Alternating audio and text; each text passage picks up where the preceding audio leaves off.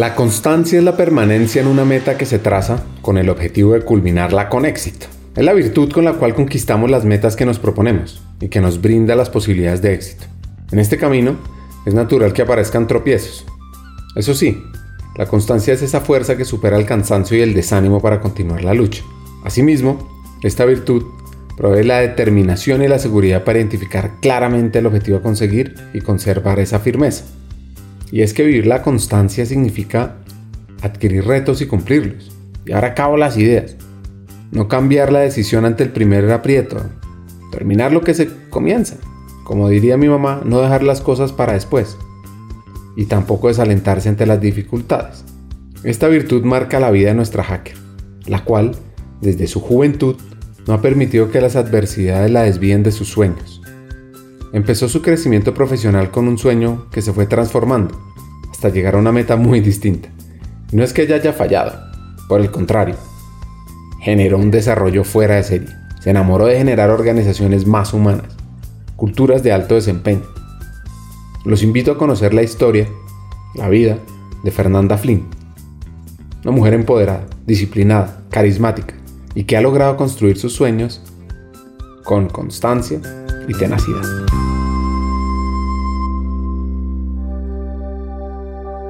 Hackers del Talento, más que un podcast, es una comunidad. Una comunidad que aprende a partir de las historias de C E Os, de líderes de talento humano, de influenciadores y pensadores, donde ellos nos comparten sus aprendizajes, sus historias de vida, para que juntos humanicemos las compañías en América Latina.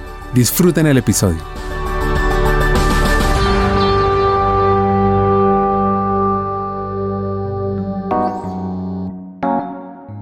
Si ustedes escuchan a Fernanda Flynn, sienten que es la persona más centrada, disciplinada y constante en su trabajo, que siempre está pendiente por generar un desarrollo y autorretarse constantemente.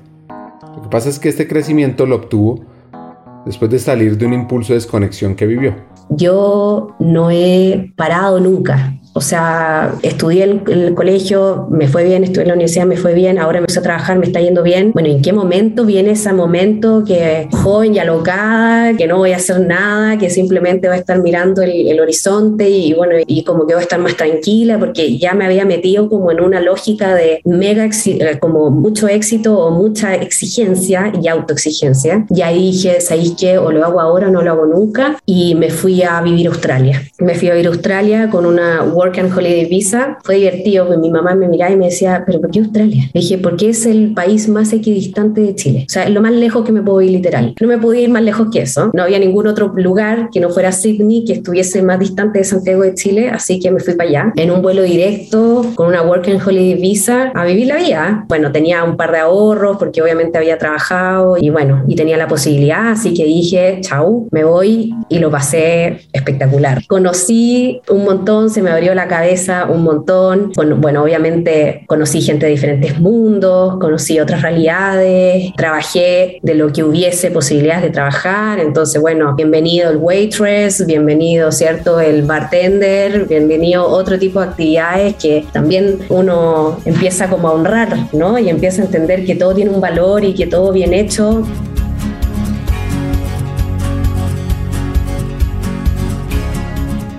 Nuestra hacker de hoy se llama Fernanda Flynn. Es chilena de nacimiento, su corazón es latino.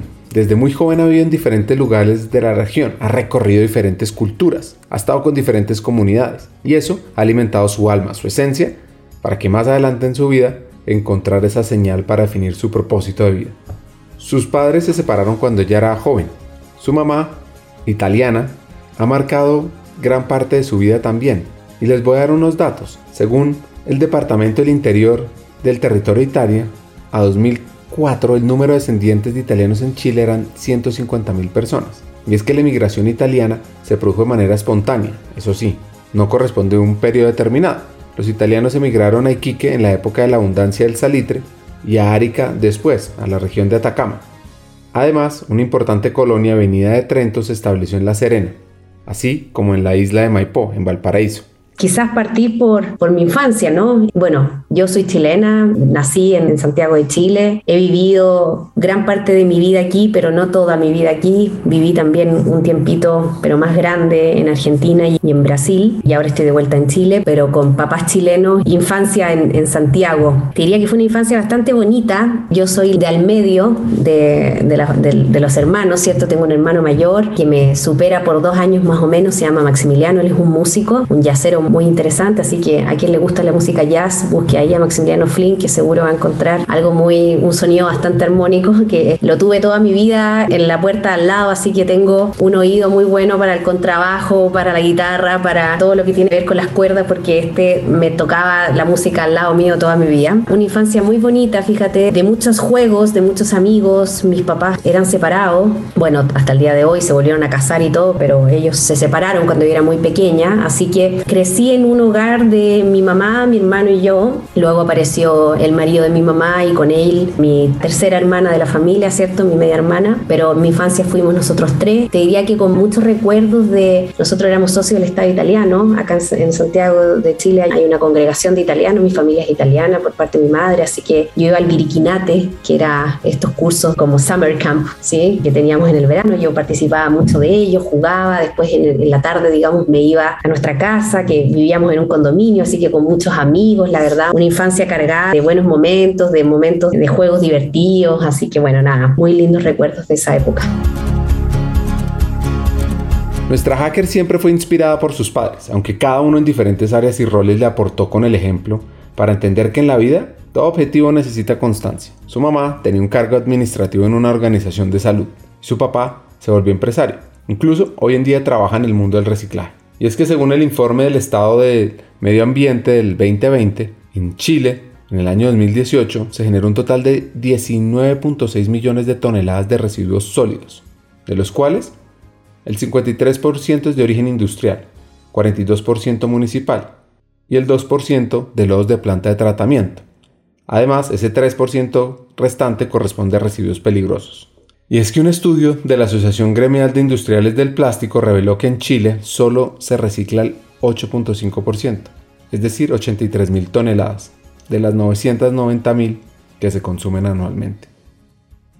Mi papá es ingeniero mecánico, tenía en ese momento un taller mecánico, recuerdo cuando yo era más pequeña, pero luego de eso se fue como hacia el mundo de las empresas, así que él montó una empresa, actualmente es empresario, trabaja con la producción y el reciclaje de todos los materiales para poder hacer importación y exportación de frutas y de algunos elementos desde Chile para afuera y importar también algunos productos. Y mi mamá trabajó siempre, cuando yo era pequeña, en una clínica, ella trabajaba en el área como de bienestar de una clínica que se llama, ya no existe la clínica, se llama Miguel de Servet, y ella tenía un rol ahí como de administración, ¿sí? Así que, digamos, no había mucha, ¿cómo llamarle? No, no tenían grandes, digamos, responsabilidades, pero al mismo tiempo trabajaban muchas horas, ¿sí? Entonces yo no, no tengo recuerdos mucho de haber estado como con mi familia muy presente en la casa, éramos más que nada mi hermano y yo, y bueno, las personas que nos ayudaban ahí, que ayudaban a mi mamá principalmente en, en los cuidados de dos niños chicos, ¿cierto? Y ella teniendo que trabajar, así que te diría que eso es. Para Fernanda, desde su juventud, una característica ha sido vivir al máximo, en diferentes ocupaciones, diferentes temas, en el estudio, en el deporte, en los encuentros sociales, con sus amigas, y recuerda especialmente los lazos que se crearon en su paso por el colegio y que hoy en día mantiene muy fuertes. Todos estos sucesos marcaron la vida de Fernanda, ocurriendo en Santiago de Chile, esa ciudad que está a orillas del río Mapocho y que fue fundada por el español Pedro de Valdivia. Sí, claro. No, mi adolescencia fue muy entretenida, la verdad. Tuve una adolescencia bien cargada como de amistades. Siempre fui muy extrovertida desde pequeña, como te comentaba, tuve que tener como muchas actividades extraprogramáticas, muy cargada de deporte. Cuando chica, era como, siempre mi mamá me decía que era como la hija que se sacaba todos los premios, porque tenía buenas notas en el colegio, siempre salía mejor compañera y tenía como buenos reconocimientos también a nivel de deporte. Entonces, bueno, la verdad es que mi mamá siempre me decía que era muy agradable agradable ir a los típicos ceremonias de final de año en colegio, porque bueno, salía como con, con harto reconocimiento y se sentía que venía haciendo las cosas bien. Y la adolescencia no fue diferente, la verdad, lo pasé súper bien. Ahí empecé también una cosa más relacionada con conocer chicos, ¿cierto? Era muy buena para tener siempre ahí algún personaje dando vuelta. Mi mamá siempre decía, pero qué atroz, no termina uno, empieza otro. Era como realmente bien buena para pa estar saliendo con mis amigas, con gente. Te, me gustaba ir a bailar, me gustaba hacer actividades. Recuerdo que mi mamá siempre me decía, yo lo único que te pido es que tú duermas un poco, por favor, porque en el día estaba trabajando, estaba estudiando, después me iba a hacer deporte, después me iba a bailar, después llegaba a mi casa, me despertaba temprano, me iba a hacer deporte de nuevo, volvía, me iba a hacer ayudas sociales. Era lo más callejera que hay. Creo que eso me acompaña hasta el día de hoy. Siempre he sido muy inquieta y queriendo estar en todas. Así que mi adolescencia creo que consagró esa actitud como de estar en donde las, como se dice en Chile, en donde las papas queman, ¿sí? Así que estaba metida en todas las cosas que se podía meter. Yo estaba adentro siempre y tratando de ser la mejor. Era como mi sello más distintivo, siempre queriendo ser como la reconocida en lo que estuviera haciendo. Así que nada, linda infancia. Hasta el día de hoy tengo mis amigas, nos vemos. El día de ayer estaban en mi casa tomándose un vino mis compañeras de colegio, imagínate, más de treinta años de amistad. Así que nos conocemos toda la vida. Para nuestra hacker elegir carrera no fue difícil, aunque todas las personas le designaban un futuro en una ingeniería. Ella decidió la psicología. Ama la psicología, al punto que afirma que volvería a estudiarla. Ingresó en el dos mil cuatro a la Universidad Diego Portales, conocida como la U D P, que se fundó en Santiago de Chile en mil novecientos ochenta y dos y bautizada en honor al político y comerciante chileno Diego Portales Palazuelos. Sí, claro, bueno, hoy oh, fue todo un tema, porque la verdad es que yo era como muy buena alumna, entonces me sacaba buenas notas, digamos, y en esta parte del mundo la gente que se saca buenas notas es igual a ser inteligente, y la gente que es inteligente tiene que estudiar como ingeniería, ¿sí? Existe como esa correlación, no sé si será propio de Chile, me parece que está también vigente esta misma linealidad en otros lugares de Latinoamérica, pero entonces cuando yo les dije a mi familia que quería ser psicóloga, yo me recuerdo que se dieron como vuelta, bueno, particularmente mi papá, entonces me miraba y me decía, pero ¿por qué no estudias medicina? ¿Por qué no estudias ingeniería? Eres tan inteligente, ¿por qué vas a ser psicóloga? Me acuerdo que me, me preguntaba eso y yo le decía, no, que la verdad es que tenía mucho interés de poder entender un poco lo humano, el comportamiento humano, eh, tenía ganas como de, y todavía, hasta el día de hoy creo que algo me ha acompañado toda la vida, pero como de ser muy curiosa, qué le está pasando al otro, ¿sí? Y de poder tener lecturas muy quizás intuitivas en un primer momento, pero luego se van confirmando, de conectar mucho con la gente, de tener una conexión fuerte de, de qué es lo que le está pasando a una persona, de, de qué es lo que necesita, de tratar de acompañar momentos importantes, de tener una palabra o un silencio en algún momento. Y sentía que la única carrera que podía como honrar de la conexión, de la emoción y de la comunicación era la psicología. Así que entré a estudiar psicología y, y la verdad es que no me arrepiento nada. O sea, no estudiaría ni otra carrera. Creo que me ha ayudado absolutamente toda mi carrera, me va a ayudar toda mi vida. Si tuviera que estudiar de nuevo psicología, creo que estudiaría de nuevo psicología para volver a profundizar más, para estar todavía más empapada de lo que se está hablando hoy día, porque ciertamente es una ciencia que va evolucionando, ¿no? Y va construyendo nuevas realidades. Y bueno, imagínate que yo estudié Freud, ¿no? Y más encima la universidad que escogí, Ricardo, porque escogí una universidad tremendamente analítica, de la psicología analítica. Entonces estaba con, con Lacan metido en mi día a día, ¿no? Era, era Lacan, era Freud, era mucha como interpretación lingüística, entonces mucho Winnicott, y bueno, y la verdad es que cuando le dije a todo el mundo, era buena estudiosa también, leía y todo, cuando les dije que quería ser laboral, y ahí se les voló la cabeza a todos, me dijeron, bueno, pero ¿cómo te viniste a la escuela por definición lacaniana, que lo único que genera son psicólogos de eminencia desde el punto de vista analítico, y tú me querís decir que te vaya a vender al mundo de las organizaciones y te vaya a trabajar en ese ámbito que en ese lugar también no se miraba del todo bien, ¿no? Pero bueno, ahí te cuento qué hice con eso, pero fue divertido también. Siempre en la vida todos tenemos un profesor que nos inspira. ¿Cuál era el que ustedes más admiraban? Y es que eso nos permite creer que se puede ver más allá de los paradigmas de la academia. Pues esto le sucedió a nuestra hacker con dos profesores, que le mostraron ese espacio de la psicología organizacional, de una manera dinámica, retadora, y con objetivos que exigían bastante constancia.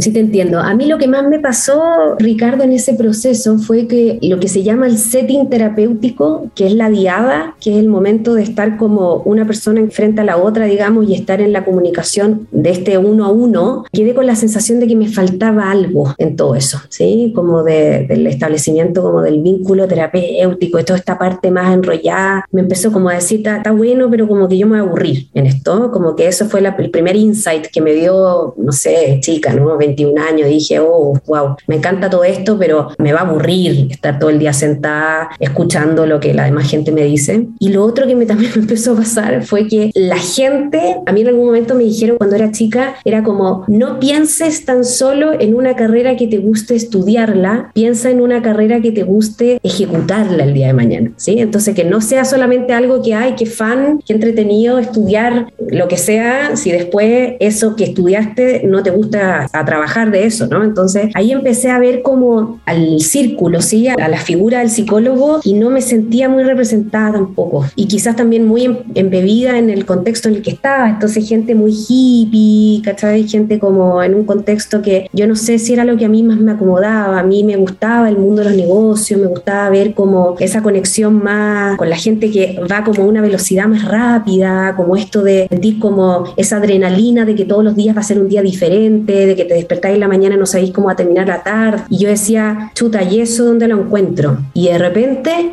llego a un curso que se llama Metodología de Construcción y Evaluación de Instrumentos de Medición. Imagínate, era un estadista que se llamaba Rolando Zapata, que en paz descanse, que fue un gurú para mí, y hacía una clase con otra profesora que se llamaba Mirtha País. Yo los veía llegar y siempre los veía llegar con un look completamente diferente al resto de mis profesores, y como ágiles y rápidos y ejecutivos. Y dije, bueno, ¿qué, qué es esta gente, ¿no? Y ahí empecé a entender que ellos trabajaban para el mundo de las organizaciones. Y ahí dije, listo, esto es. Al fin veo a un personaje al frente mío haciéndome clases que digo, a mí me gustaría más o menos algo así, estar hablando esas cosas, estar conectando con ese tipo de gente. Y ahí fue que no tenía tan claro si era como la investigación o la organización. Me fui a hacer la práctica primero con ellos. Entonces les dije, hola, quiero ser su alumna en práctica. Y además de eso quería ser, me hice la profesora ayudante de ese ramo, para poder entender bien el ramo y todo el cuento, y lograr después obviamente el cupo en, en, para poder ser practicante. Y ahí cuando entré a trabajar con ellos, todo lo que vi ahí me gustó, las agendas, las reuniones, las interfaces, cuáles eran los problemas. Ellos trabajaban haciendo reclutamiento para alto directivo público en Chile. Yo tenía veintidós años y ellos eran una eminencia de la alta dirección pública y estaban escogiendo al subministro de educación de, y yo decía, pero qué importante esta gente, como que entretenido. Y me decían, bueno, llama y pide referencias laborales y habla con esta persona que salía en la tele esa misma noche hablando. Y yo decía, wow, estoy como en un lugar hablando con gente como importante y que está marcando la pauta, que está haciendo agenda, que está construyendo, que, que está armando, ¿no? Y ahí dije, no, esto es donde yo tengo que estar, definitivamente. Así que me fui a trabajar con ellos y ahí me di cuenta que lo organizacional era lo, nunca volví, imagínate, a lo clínico. No me cierro, creo que el día de mañana la clínica me va a gustar cuando esté en un momento de mi vida que necesite menos velocidad, menos caos, menos vorágine. Creo que hay un momento en donde yo tengo que devolver todo esto que yo estoy recibiendo, como toda esta información, necesito vertirla en algo diferente, pero todavía lo estoy pasando muy bien. No me bajo de esa ola por un rato.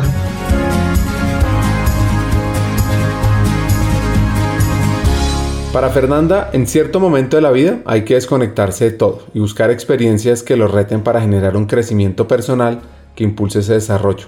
Es por eso que ella viajó a Australia, a Sydney, para buscar su conexión con ella misma, aprender de otras culturas.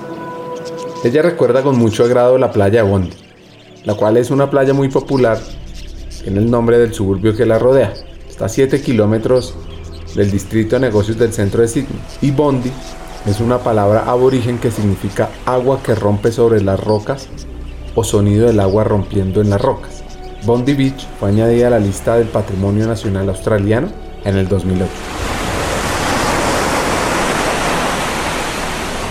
Durante ese periodo, solamente después de la universidad, me fui a trabajar con estas personas que te comento, Mirtha y, y Rolando, y al tiempo de estar trabajando con ellos, también me dio como un insight grande que yo creo que es el primer atisbo de millennial que tuve en mi vida, que fue como, oye, para, yo no he parado nunca. O sea, estudié en el colegio, me fue bien, estudié en la universidad, me fue bien, ahora empecé a trabajar, me está yendo bien. Bueno, ¿en qué momento viene ese momento que joven y alocada, que no voy a hacer nada, que simplemente voy a estar mirando el, el horizonte y bueno, y como que voy a estar más tranquila? Porque ya me había metido como en una lógica de mega, como mucho éxito o mucha exigencia y autoexigencia. Y ahí dije, ¿sabéis qué? O lo hago ahora o no lo hago nunca. Y me fui a vivir a Australia. Me fui a vivir a Australia con una Work and Holiday Visa. Fue divertido, mi mamá me miraba y me decía, ¿pero por qué Australia? Le dije, porque es el país más equidistante de Chile. O sea, es lo más lejos que me puedo ir literal. No me podía ir más lejos que eso. No había ningún otro lugar que no fuera Sydney, que estuviese más distante de Santiago de Chile, así que me fui para allá. En un vuelo directo, con una Work and Holiday Visa, a vivir la vida. Bueno, tenía un par de ahorros, porque obviamente había trabajado y bueno, y tenía la posibilidad, así que dije, chau, me voy, y lo pasé espectacular. Conocí un montón, se me abrió la cabeza un montón. Bueno, bueno, obviamente conocí gente de diferentes mundos, conocí otras realidades, trabajé de lo que hubiese posibilidades de trabajar. Entonces, bueno, bienvenido el waitress, bienvenido, ¿cierto?, el bartender, bienvenido otro tipo de actividades que también uno empieza como a honrar, ¿no? Y empieza a entender que todo tiene un valor y que todo bien hecho está bien hecho. Y bueno, nada, y lo pasé súper bien. Exigente también, porque tenía, para poder estar allá y sostenerme y todo, tenía que trabajar y bueno, nada. Y en condiciones que, no sé, me levantaba a las cuatro y media de la mañana para llegar al café que abría, que abría a las seis de la mañana. Entonces, bueno, exigente, pero también salía a las dos de la tarde y me iba a la playa en Bondi y me quedaba ahí hasta quizás qué hora. Y no dormía. Me salía algo entretenido, no dormía y al día siguiente me iba al café a trabajar de nuevo. Y bueno, cuando uno tiene veintitantos, vaya que hay energía para hacer ese tipo de cosas. Así que, nada, lo recomiendo de todas maneras. Cuando veo que la gente se va de estos viajes, yo digo, bueno, siempre en la vida llega ese momento en donde uno se tiene que ir a algún lugar a salir para conectarse, ¿no?, con uno mismo.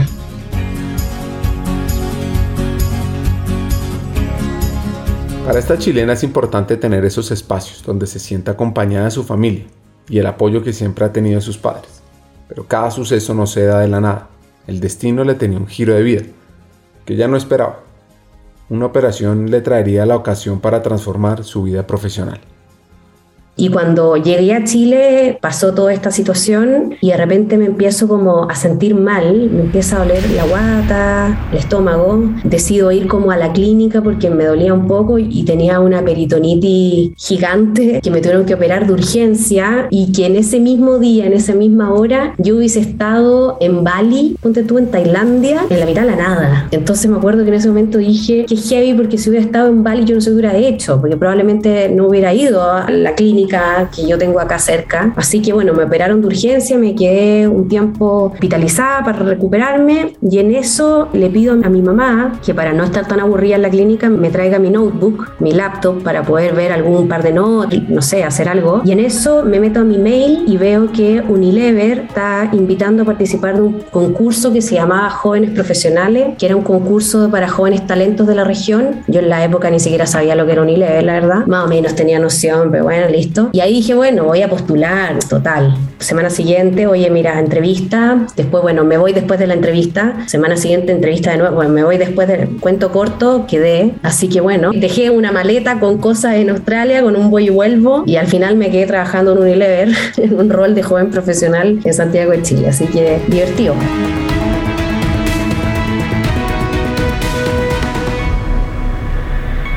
Fernanda empezó a trabajar en Unilever, una organización que le abrió sus puertas y a ella su corazón.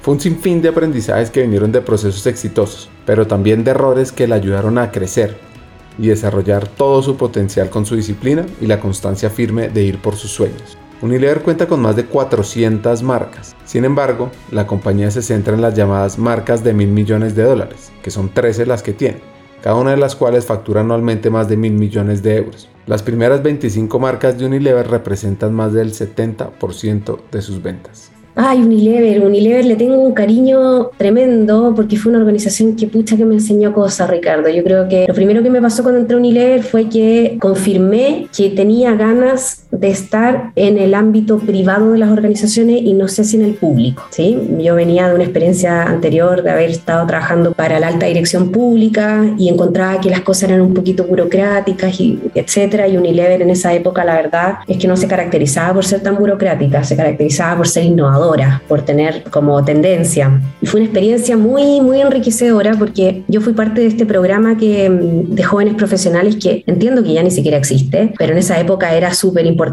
ser J P, se llamaba Jóvenes Profesionales, de la camada de los jóvenes profesionales que éramos profesionales que te contrataban para estar tres años en un rol, ir rotando cada seis meses, un año, ir rotando de rol para al cabo de ese tiempo, tres años, transformarte en un gerente. Si no, te tenías que ir de la organización, entonces era como una aceleración de carrera, era un semillero para las, las posiciones gerenciales, que suena increíble y en la práctica lo es. Te pongo los proyectos más difíciles, te pongo el trabajo más complejo, te pido que hagas lo que en general nadie tiene capacidad para hacer porque no tiene manos, ¿cierto? Entonces siempre era como un, una bendición y una maldición ser joven profesional. Se trabajaba un montón y la exigencia o la expectativa en torno a, a lo que tú estabas haciendo también era muy grande. Y más que aprender un montón, porque ciertamente me enseñó toda la profundidad, los procesos. Creo que fue la primera organización que logró instalar el concepto del Human Business Partner, en serio, ¿cierto? Entonces creo que yo estaba haciendo H R B P cuando no existía ni siquiera ese rol en recursos humanos, estamos hablando por ahí por el año dos mil once, y la verdad es que lo pasé súper bien, conocí gente que hasta el día de hoy son grandes amigos, son referentes, lo pasé súper mal también en otros momentos de mi vida porque obviamente me trajo desafíos que quizás no sé si en ese momento me quedaron grandes, no sé si en ese momento fueron exigentes de más o uno no supo levantar algunas señales de algunas cosas, así que bueno, obviamente no todo es color de rosas, pero también creo que el aprendizaje fue justamente ese, el de persistir, el de entender que con humildad y con ganas de aprender todo se puede, haciendo las cosas de buena forma, digamos, es como se llega definitivamente a buen destino. Conocí a mi marido en esa organización, así que imagínate todo lo que le debo.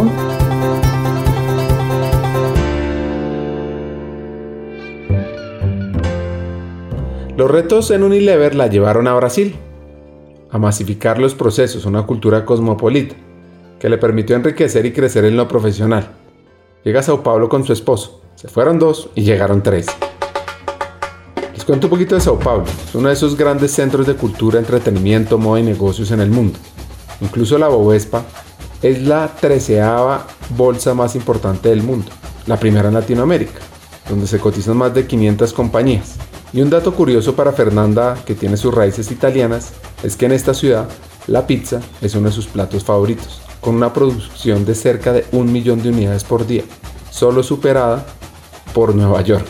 Brasil es un monstruo, precioso, gigante, es solamente oportunidades, es como un diamante gigante, el más grande de todos. Hay que tomar, pulir muy poquito y empieza a brillar mucho. Es un país que la gente es muy agradable, la verdad es que la calidad de profesional con el que uno se encuentra es muy fácil. Brasil en ese sentido, es un país que todo lo que tú quieras hacer va a haber gente que está haciéndolo y que esté pensando en algo parecido y que tenga ganas de construir contigo, así que a nosotros Brasil nos trató muy bien, muy muy bien. Tuvimos unos cinco años viviendo allá con una experiencia súper bonita. Tuvimos muchos desafíos también, creo que empezáis a tomar dimensión del volumen, ¿sí? En Chile de repente difícil, Chile es una boutique, siempre digo, es como una cosa como muy pequeña, bien hecha, bien diseñada, como con cala tranquila, ¿sí? Pero Brasil es como todo lo contrario, es gigante, está un poco desordenado, ¿cierto? Tiene como mucha locura, las cosas no pasan como, no está eso sutil, ¿no? Es, es todo en exagero, ¿sí? Y eso nos abrió mucho la cabeza a mí y a mi marido, te diría que nos hizo entender las priorizaciones, cuando uno empieza a mirar las agendas, los P and L, etcétera, te empiezas a dar cuenta de las magnitudes, los volúmenes, que realmente es otra cosa, es otra conversación. Y obviamente también es una, nosotros vivíamos en Sao Paulo y es una ciudad cosmopolita. Nosotros éramos unos expats más, teníamos amigos de todas partes del mundo, hablábamos en la oficina en inglés o en español, en la casa, en el bar, en portugués, entonces, y con el amigo que llegaba de otro país que no hablaban, entonces hablemos el idioma del amigo. Entonces, bueno, la verdad es que una experiencia muy enriquecedora desde el punto de vista de sentirse como citizen of the world, ¿sí? Y creo que eso fue muy, muy entretenido. A nosotros, particularmente, lo que nos hizo devolvernos a Chile, Ricardo, fue Salvita, fue nuestro hijo, fue Salvador, que nació en Brasil, en un país, como te digo, que gigante, pero que, bueno, queriendo o no, nosotros trabajamos un montón, tenemos trabajos bien exigentes y a mí me faltaba un poco de red de apoyo, me faltaba una persona que me ayudara en casa. Los trayectos no son nada de simples, uno se mueve a distancias kilométricas, con tráficos kilométricos, y en eso se torna bien difícil y bien poco sostenible tener un trabajo de alto nivel de exigencia y al mismo tiempo tener un bebé de seis meses en la casa, ¿no? Así que un poco eso es lo que nos hizo devolvernos a Chile, pero por un tiempo, no, yo no sé si me voy a quedar en Chile todo el rato, pero sí me hizo estar acá por lo menos en este primer tiempo, que tengo una red de apoyo, como te decía, mi familia es italiana, mi otra familia son paisanos por parte de mi marido, así que bueno, hay, hay familia, hay, hay gente, hay red, y esa la vamos a utilizar hasta que ya no esté más, y ahí probablemente me voy a volver ahí. Tenemos un sueño: humanizar las empresas, haciendo de talento humano un actor clave, fundamental, fuera de serie. ¿Cómo lo vamos a lograr? Pues tenemos una gran noticia. A partir del veintinueve de junio y hasta el treinta y uno de agosto están abiertas las aplicaciones a la Academia Hackers del Talento México, un trabajo en conjunto con AMEDIR, con la Asociación Mexicana en Dirección de Recursos Humanos. Nuestra motivación es formar a los futuros líderes de talento humano de América Latina, para que seamos estratégicos, tecnológicos, transformadores, y así lideremos la humanización de las empresas en la región. Te preguntarás, ¿por qué me va a interesar a mí? ¿Qué tiene de ganador? Pues aquí van cinco razones. La primera, vas a aprender de la experiencia de forma colectiva, y es que los profesores son vicepresidentes y C E Os de compañías. Compañías como PepsiCo, New World Brands, Whole Foods, Alsea, Grupo Modelo, por nombrar algunas. Personas que te enseñarán desde la experiencia, desde la práctica. Segundo, contarás con un contenido relevante. Son veinte sesiones sincrónicas que reúnen temas como mindset para hackear el talento, impacto e influencia, conectar y movilizar el negocio, toma de decisiones, ser C E O, data, people, liderazgo transformador, humanización y tecnología, y mucho más. Tercero, también vas a poder aprender a tu propio ritmo. Vas a tener acceso a una plataforma con contenidos específicos de People Analytics, experiencia del empleado, inteligencia artificial y varios cursos más. Cuarto, vas a ser parte de una comunidad, porque los estudiantes son también fuera de serie como tú. Y vas a aprender de ellos y con ellos. Y quinto, vas a vivir un aprendizaje increíble, porque es que combinamos lo mejor de la ciencia del aprendizaje, de la tecnología educativa, con un modelo ganador sincrónico, asincrónico, con aprendizaje a través de retos, coaching entre pares, proyectos de impacto en la empresa y mucho más. Bueno, podría seguir aquí hablando bondades de esta academia, que dura cinco meses y arranca a finales de septiembre. Pero te digo, las aplicaciones se cierran a finales de agosto, no hay muchos cupos, solo digo. Si quieres profundizar más, puedes conocer en nuestra página web vanza punto co, buscas Hackers del Talento Academia México. Repito, vanza punto co, buscas Hackers del Talento Academia México. Sigamos con el episodio, sigamos formando los futuros líderes de talento humano de América Latina.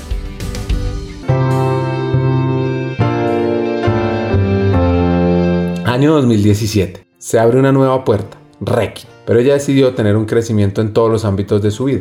¿Qué hubieran hecho ustedes en el caso que le hubieran hecho la oferta que le llegó a ella? Reckitt es una empresa británica que manufactura bienes de consumo masivos en diferentes segmentos para el cuidado del hogar, la higiene y la salud. No, yo de Unilever me cambié a una empresa que se llama Reckitt Benkiser, que es una multinacional grande, tiene un rol regional, global, muy, muy entretenido. Y de Reckitt a mí me llamaron para... Yo, bueno, yo quedé embarazada, salí de maternity leave, y cuando estaba volviendo de maternity leave, mi jefe, que era el senior vice president de la T A M, me llama para decirme que él se va a un rol global a Londres y que está cerrado cerrando dos posibilidades para que yo me mueva con él. Una Dubái y otra a Italia. Entonces yo me acuerdo que lo quedo mirando y le digo, pucha Ricardo, no entendiste nada. Yo feliz de la vida, pero tú me estás llevando a lugares donde yo no tengo ningún tipo de apoyo. O sea, yo no me puedo ir porque Reckitt se trabaja. Yo tenía reporte, no sé, tenía proyectos que hacía con gente de Australia y me conectaba a las seis de la mañana para que coordinar con la persona que trabajaba hasta las diez de la noche para poder estar hablando en algún fuso horario que pudiéramos conectar, ¿no? Después tenía, bueno, tenía toda la responsabilidad de la operación. Reckitt Brasil es la segunda mayor operación del mundo de Reckitt, así que los roles globales, los, los dueños, digamos, de las categorías a nivel global aterrizaban en Brasil por lo menos una vez al mes, así que había que tenerle las presentaciones, el tema, entonces no era poco trabajo, era bastante exigente y sentí que estaba como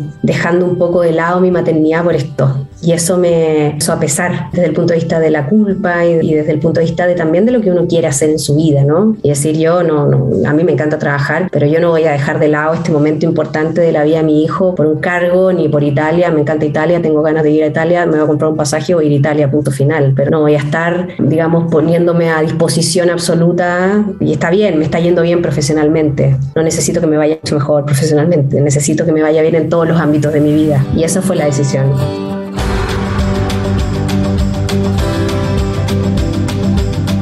Las decisiones cuando se está en pareja se deben analizar con ese compañero de vida. Incluso se pueden tener diferentes sentires, pero ese amor siempre permite llegar a un consenso. Eso le sucedió a Fernanda, que quiere volver a sus raíces. Su esposo la apoyó, la ayudó a construir un futuro juntos, incluso pensando en el bienestar de Salva, su hijo.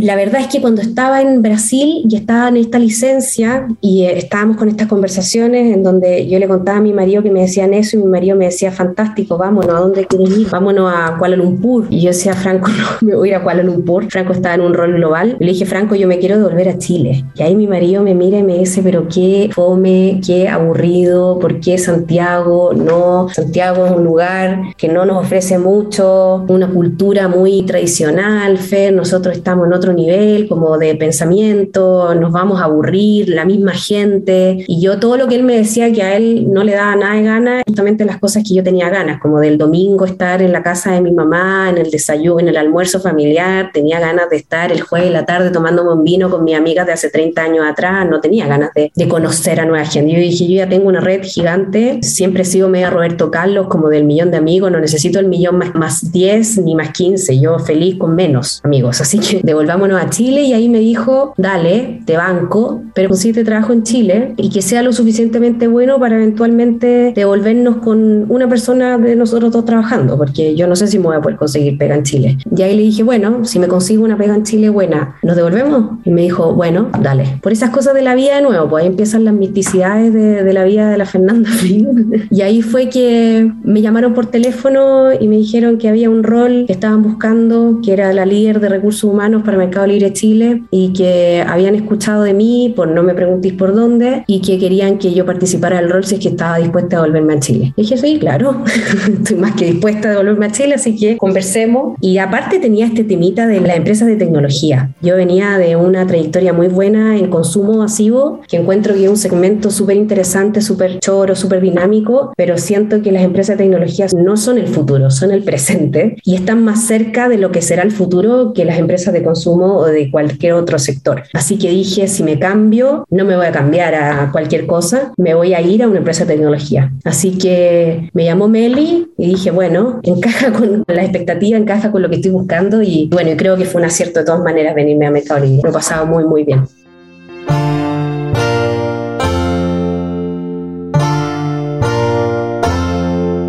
Antes de arrancar la pandemia, Fernanda llega a Mercado Libre. Por supuesto, el COVID generó una explosión del e-commerce, lo que le permitió un crecimiento profesional acelerado a tal punto que se multiplicaron sus funciones. Su constancia le permitió además ser parte importante de ese negocio, donde hoy ya tienen cerca de mil doscientos empleados en Chile. Y es que el comercio electrónico creció once por ciento por semana en los días más críticos de la cuarentena. América Latina fue la segunda región del mundo con mayor crecimiento de e-commerce. Un informe de e-commerce de PayU reveló que el flujo de clientes que usaron la pasarela de pagos creció en las seis economías donde se encuentra presente. En Chile el crecimiento fue del noventa y ocho por ciento, Finalmente, en Colombia y Brasil aumentaron un treinta y dos por ciento y un veinticinco por ciento respectivamente. Llegué a Chile el veinte de enero del dos mil veinte, con mi hijo en un brazo, con una maleta, con mi marido al lado. El tres de febrero empecé a trabajar en, en Mercado Libre y el catorce de marzo partió la pandemia. Estuve un mes y quince días trabajando en la antigua forma de trabajar del mundo, ¿sí? Y ahí partió la pandemia, y con la pandemia partió la explosión del hipercrecimiento de Mercado Libre. Mercado Libre es una de las organizaciones que se encontró como en un momento muy favorable, digamos, desde el punto de vista de tecnología, de sistemas, de gente, para que pasara lo que pasó, ¿no? Entonces, la propuesta de valor de Mercado Libre está centrada en el delivery y en el comercio electrónico, y era lo que básicamente la pandemia exigía que todos hicieran, ¿no? Así que se juntó como, no sé, el hambre y las ganas de comer, o como se diga el dicho, ¿cierto? Se juntaron las dos cosas, y yo estaba entre medio, en la intersección, haciendo que esto creciera y que no se nos cayera todo, ¿no? En el proceso, porque éramos una... Yo entré a Mercado Libre Libre con doscientas personas. Hoy día son más de mil doscientas las que tenemos en Chile. Ojo a este hack. La única manera para que una organización crezca es tener la diversidad del talento en los lugares apropiados. Incluso con el talento adecuado, no tendrá que tener reglas. Todo fluirá y crecerá el negocio. Mis preocupaciones hoy día, mi cabeza está puesta en... Hay una parte muy importante que trajo la pandemia. Va a sonar un poco cliché lo que voy a decir, pero que se logre entender, que es que nosotros estamos atravesando un momento histórico en el mundo y que va a permitirnos realmente cambiar la forma del trabajo, cambiar las relaciones laborales, ¿sí? Y es como una época, como fue la revolución industrial, como fue el boom de la irrupción del internet. Yo creo que la pandemia y las nuevas formas de trabajo llegaron como de una manera muy, como llegan todas las cosas en la vida un martes por la tarde cuando uno va caminando y pum, y de repente aparecen los grandes desafíos. Y yo creo que una parte de mi cabeza piensa mucho en cómo poder hacer de ese proceso la mayor transformación posible y más alineado con mis propias creencias de modelos, que yo creo que la forma que tenemos de trabajar se está agotando. Esto de trabajar de lunes a viernes en un periodo de cuarenta y ocho, cuarenta y cinco, cuarenta, treinta y cinco horas va a dejar de cerrar, y eso te lo conecto. Segundo tema que me, que me ocupa en la cabeza, que tiene que ver con el talento, ¿sí? Yo creo que estoy cada día más convencida que la única manera que las organizaciones crezcan, se desarrollen, sean su mejor versión, es cuando tú tenés una densidad de talento muy muy grande. Eso te facilita todo, se eliminan los procesos, se eliminan las políticas, el criterio aparece por sí mismo, no necesitas poner reglas, no necesitas poner trabas. Cuando tú tienes criterio, tienes talento, todo fluye mucho más fácil. De partida, los índices de felicidad, de satisfacción, de clima, se fortalecen fortalecen. Entonces, ¿cómo hacer una organización que tenga los dispositivos necesarios para capturar la mayor cantidad de talento posible, que esté alineado con las exigencias de ese talento? Por eso te digo, yo creo que la variable tiempo, yo creo que el, el talento lo que más quiere tener hoy día no es ni plata ni cargo, es tiempo. Es tiempo para poder hacer cosas que ellos quieran hacer, es tiempo para poder desarrollar otros proyectos, hasta tiempo con su familia, da lo mismo. Pero ¿cómo crear una organización que logre hacer match con estas necesidades de este talento? Esa es mi preocupación hoy día. Fácil.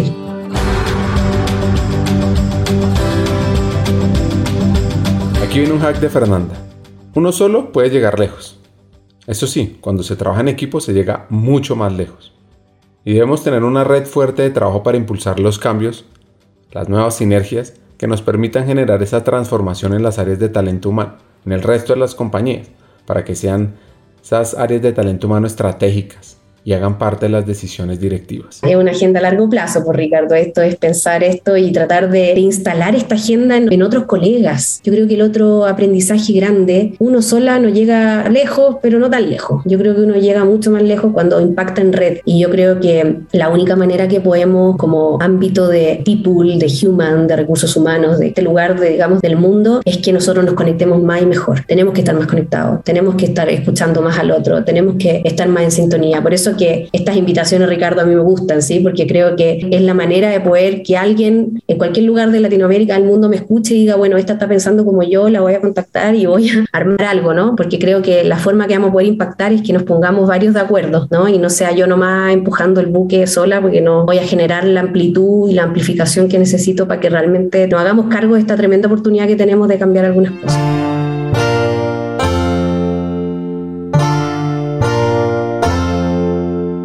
Para nadie es un secreto que Mercado Libre es famoso, por muchas razones, En poco menos de veinte años se ha convertido en la compañía de comercio electrónico más grande de América Latina, con más de cuarenta y cuatro millones de usuarios activos en dieciocho países. Y además, lo que hace Mercado Libre es fuera de serie, digno de admiración, como su fundador y director general, Marcos Galperín, utilizó la cultura, es fascinante. La utilizó como una estrategia para hacer crecer el negocio. Pocas empresas son tan exitosas como Mercado Libre en la creación de un gran lugar de trabajo para todos. De hecho, son reconocidos como la mejor empresa para trabajar en la gran mayoría donde tienen empleados. Y este año es también la número siete en la lista de mejores lugares de trabajo en el mundo.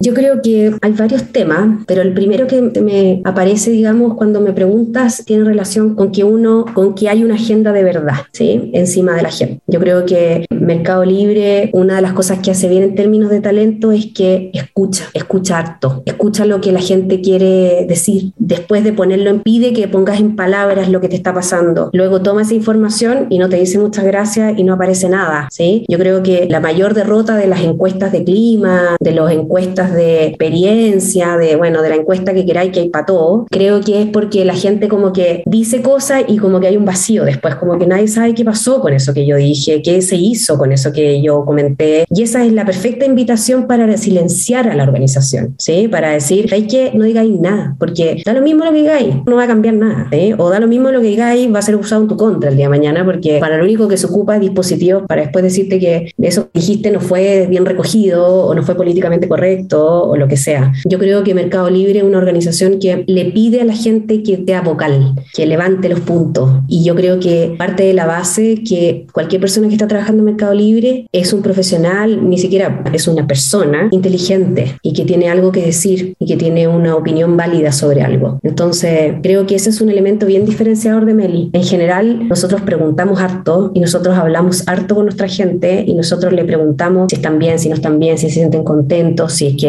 creen que esto que estamos haciendo les pareció bien, si les pareció mal, si. Entonces hay una cultura de feedback muy potente y que no es cínica, no es como ya hay que hablar de feedback porque es importante, ¿sí? Mi jefe me pide o mi reporte quiere que le diga qué es lo que tienen que mejorar, ay, qué lata. No, la verdad es que aquí hay una agenda, hay protocolo, hay procedimientos. Mira, sabéis que si queréis tener una conversación difícil que se llama los momentos de verdad, esto, esto, esto, preocúpate, y se celebra eso, ¿no? Y se celebra la organización que una persona le diga a otra, mira, y da lo mismo las jerarquías también, ¿no? Entonces uno puede ser el super duper y aparece una persona recién entrada de siete niveles más abajo y te dice, oye, mira, ¿te puedo decir algo? En la presentación que acabas de hacer me parece que no incluiste los temas de diversidad, y yo creo que es súper importante que se hablen un poco de diversidad, entonces ¿me puedes contar qué estáis pensando en eso? Y nadie va a decir, ¿y qué le pasa a este niño que acaba de entrar? Olvídate, sería como, me encantó la pregunta, vamos a sentarnos un café y me voy a preocupar personalmente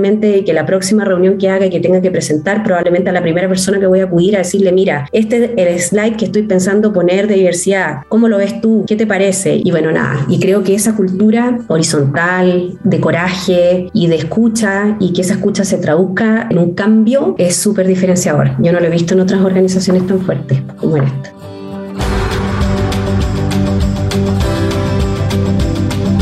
El mejor consejo que le han dado a Fernanda es, tu debilidad es tu mayor fortaleza. ¿Quieren conocer cómo se vive eso?